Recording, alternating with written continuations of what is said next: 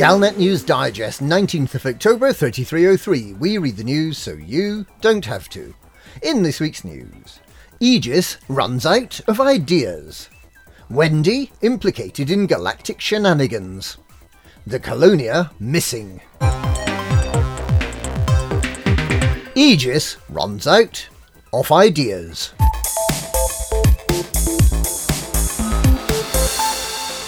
After delivering a rapid succession of new weapons to fight Thargoids over the past 4 weeks, the Aegis initiative seems to have ground to a halt.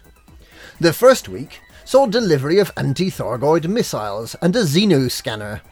Next we had a multi-cannon with Guardian-tipped weapons, and the following week a remote release flak launcher, once again firing small calibre rounds, and like the multi-cannon, specially designed to do maximum damage to Thargoid vessels. This week we have the snappily titled Shutdown Field Neutralizer, which neutralises the Thargoid shutdown field, as the name somewhat implies. And this week? Nothing. No more hauling Thargoid biological samples on behalf of a random engineer. The mission board is empty. It's time to pick up your reward, get in your adder, kit yourself out at a surface military base, and go and kick some Thargoid ass. Wendy implicated in galactic shenanigans. An anarchist and secret agent, known just as Wendy, is reported to be engaged in spreading dissent and disruption throughout the galaxy.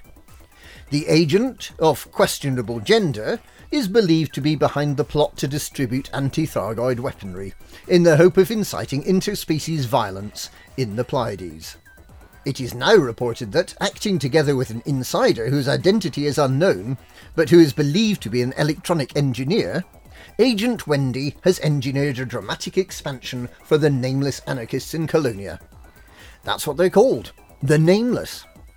They're probably based in the Station with No Name, with notices on the walls with motivational messages such as "You don't have to fly randomly around in conflict zones waiting to be attacked by commanders with superior ships and weaponry to work here, but it helps."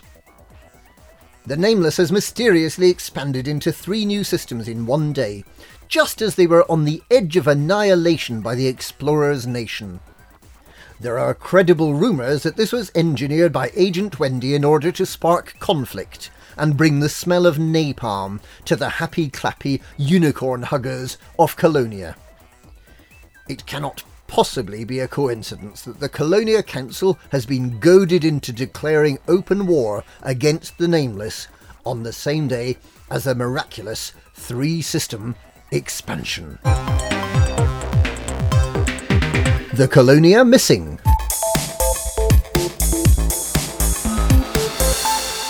The expansion initiatives that began with such optimism at the end of 3302 have petered out in confusion. A number of factions who qualified to emigrate to Colonia as part of the 6th Initiative are reported to have set off for the distant colony, but have still not arrived. The missing include Infinity's End Deep Space Company, the Illuminates of Thanateros, the Astronomical Explorers, the Blood Brothers, XBB, the Sovereign Colonial Defence Initiative, and the Akihabara Knights. They were all last seen heading off towards the centre of the galaxy in megaships. In what is seen as worrying news for the colonists, it's reported that Jay Britton and Amelia Tyler have been hired to record their logbook entries. However, there is hope.